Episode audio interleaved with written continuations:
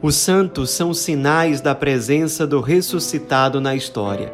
Hoje, dia 5 de setembro, celebramos Santa Teresa de Calcutá. Nossa santa de hoje foi batizada com o nome de Agnes. Nasceu no ano de 1910 na Albânia. Nasceu numa família muito católica, com 5, 6 anos de idade, ela fez sua primeira comunhão.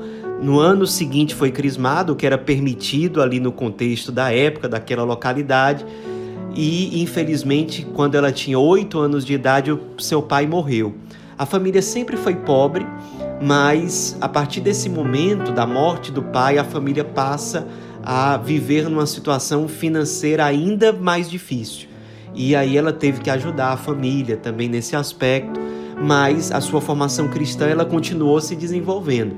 A paróquia dela era uma paróquia de padres jesuítas, paróquia do Sagrado Coração de Jesus.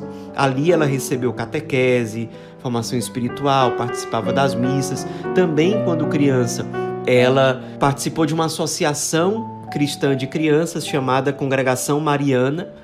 E aos poucos ela foi percebendo esse chamado para uma vida de consagração dentro da igreja, uma vocação para a vida religiosa consagrada. E a coisa foi se desenvolvendo, ela foi aperfeiçoando o discernimento em relação a isso, e com 18 anos de idade, finalmente ela ingressa numa congregação religiosa, que era a congregação das Irmãs de Nossa Senhora do Loreto.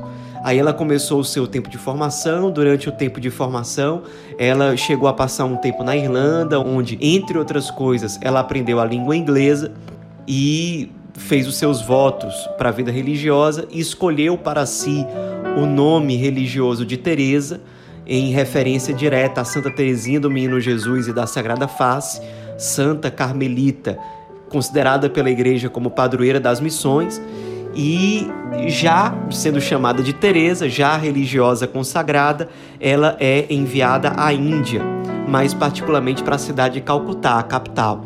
Chegando ali, ela já fica muito impressionada com o número de pessoas pobres e miseráveis que existiam ali. Desde criança ela tinha essa sensibilidade especial em relação aos doentes, aos pobres, aos mais esquecidos. E quando ela chegou em Calcutá, aquilo mexeu muito com ela. Ela talvez não percebeu desde o primeiro momento com muita clareza, mas já era o Cristo chamando para uma missão em particular.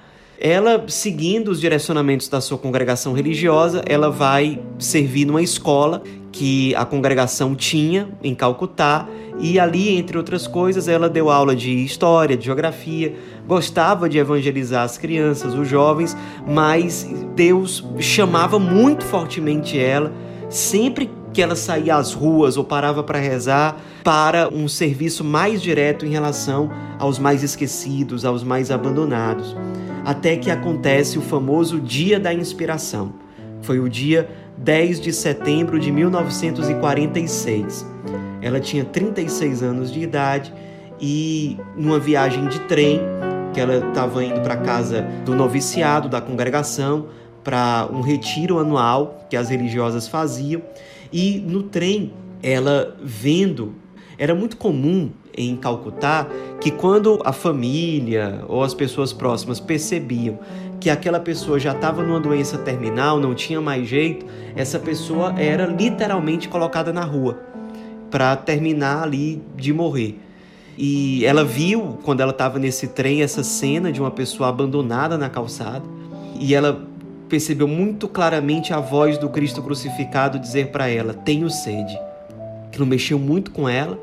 A gente sabe hoje, por alguns relatos mais de pessoas próximas a ela, de alguns escritos, que ela teve uma visão de Cristo também por essa época, em que ele dizia: Vem ser a minha luz.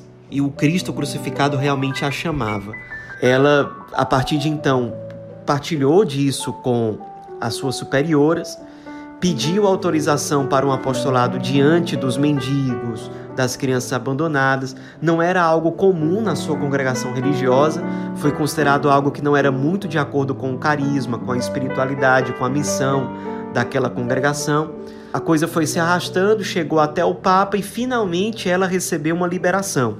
Então ela começou a exercer um apostolado primeiro com cinco crianças bem carentes Em uma semana, praticamente, já eram 15 crianças, foram aparecendo outras mulheres que se sentiram chamadas a ajudar Teresa naquele trabalho de evangelização e aos poucos ela ia chegando aos lugares mais pobres de Calcutá, ela ficava muitas horas é, por dia junto com essas pessoas mais esquecidas, muitas vezes acompanhando na visita aos hospitais.